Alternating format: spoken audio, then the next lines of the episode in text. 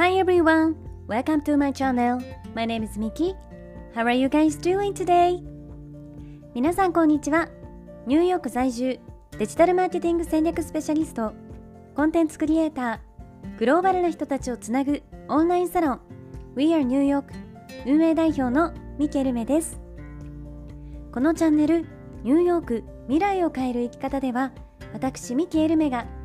世界の中心ニューヨークからポジティブなパワーを届けるストーリーや皆さんの日々のインスピレーションになるような最新のビジネスニュース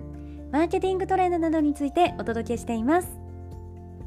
本題に入る前に一つ告知をさせていただきます。私が運営しているオンラインサロン We are New York ではここでは配信していないグローバルなキャリア形成やインフルエンサーとしての働き方セルフデベロップメントなどに関するより深い内容をクローズドのコミュニティで発信しています。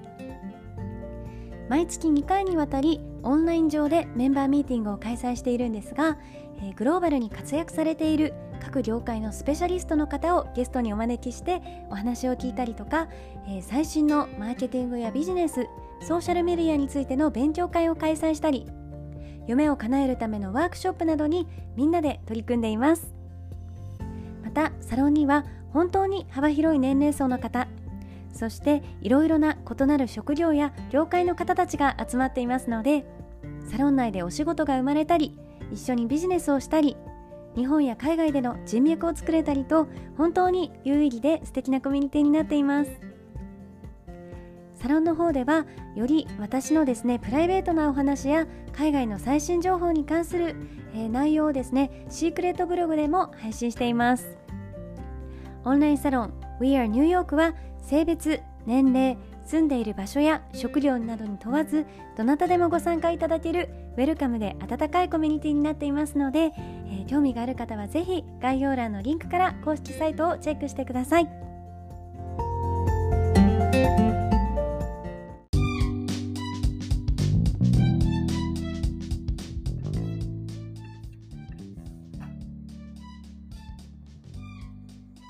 皆さんおはようございます。え本日もいかがお過ごしでしょうか？今日は昨日放送した一つ前のエピソード豊かな人生を送るための7つのキーの続きということで、えパート2をお届けしていこうと思います。ちなみに昨日の放送でお伝えした豊かな人生を送るための7つのキーの7つのうちの4つは、えー、何だったかというとですね、えー、多くの友達を持つよりも本当に信頼できる何人かの友人に恵まれること。大きな夢を持ってその実現のために一生懸命働き自分の人生にフォーカスをし頑張っているような人たちに囲まれること。そして何かで2度目のチャンスを得ることができたらそれを無駄にしないこと。そしてあなたを無視したり足を引っ張るような人たちからは離れることでした。では、えー、残りの3つはどのようなものでしょうか、えー、早速このエピソードでご紹介していきますね、えー、まずですね続く5つ目なんですけれどこれは問題に直面した時にそれを解決するための実行可能な計画を作成することです。えー、これはこれまでの人間関係とか自己啓発的なものとはちょっと、えー、違うと思うんですけれど問題解決能力というスキルになりますよね。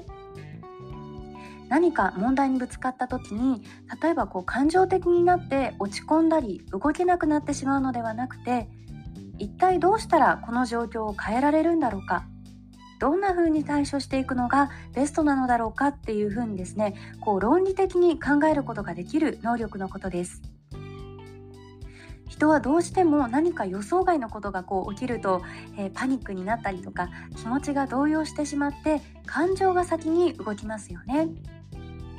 だけど、えー、このスキルを高めておくことでどんな問題が起きたとしても一時的な感情に左右されることなくその問題という事実に対してベストな解決法を考えることができるようになるんです。えそしてこのスキルがあるのとないのでは人生の出来事の結果がですね大きく変化してくるでしょう。そして続く6つ目なんですけれど、えー、これはですね結果はコントロールのしようがないがそこに行き着くまでの努力量はあなたでコントロールできるということを知ることです。えー、ビジネスの世界だけではなくて、えー、これは普段の日常でもやっぱり結果っていうのはすごく大事なものですよね。だけど結果というのは、えー、あなたが費やした努力の量だったりそのやり方によって大きく変わってくるものです。え、例えばあなたが今取り組んでいるものがあるとするならまずはですね脇目も振らずにその結果にたどり着くまでのプロセスにしっかりと集中して取り組むことが、え、大事になってきます。え、そうすることで望む結果がどんどんこう得られやすくなってくるでしょう。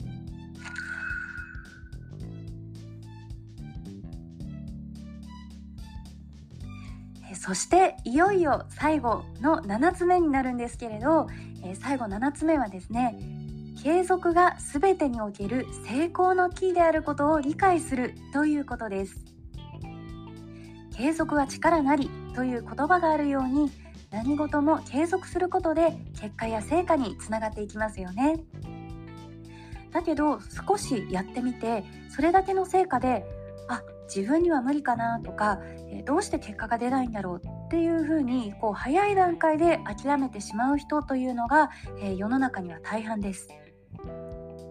しかし今世間にこう流しられている例えばアスリートだったりとか、え芸能人ビジネスパーソンなどを、え見てみた時にですね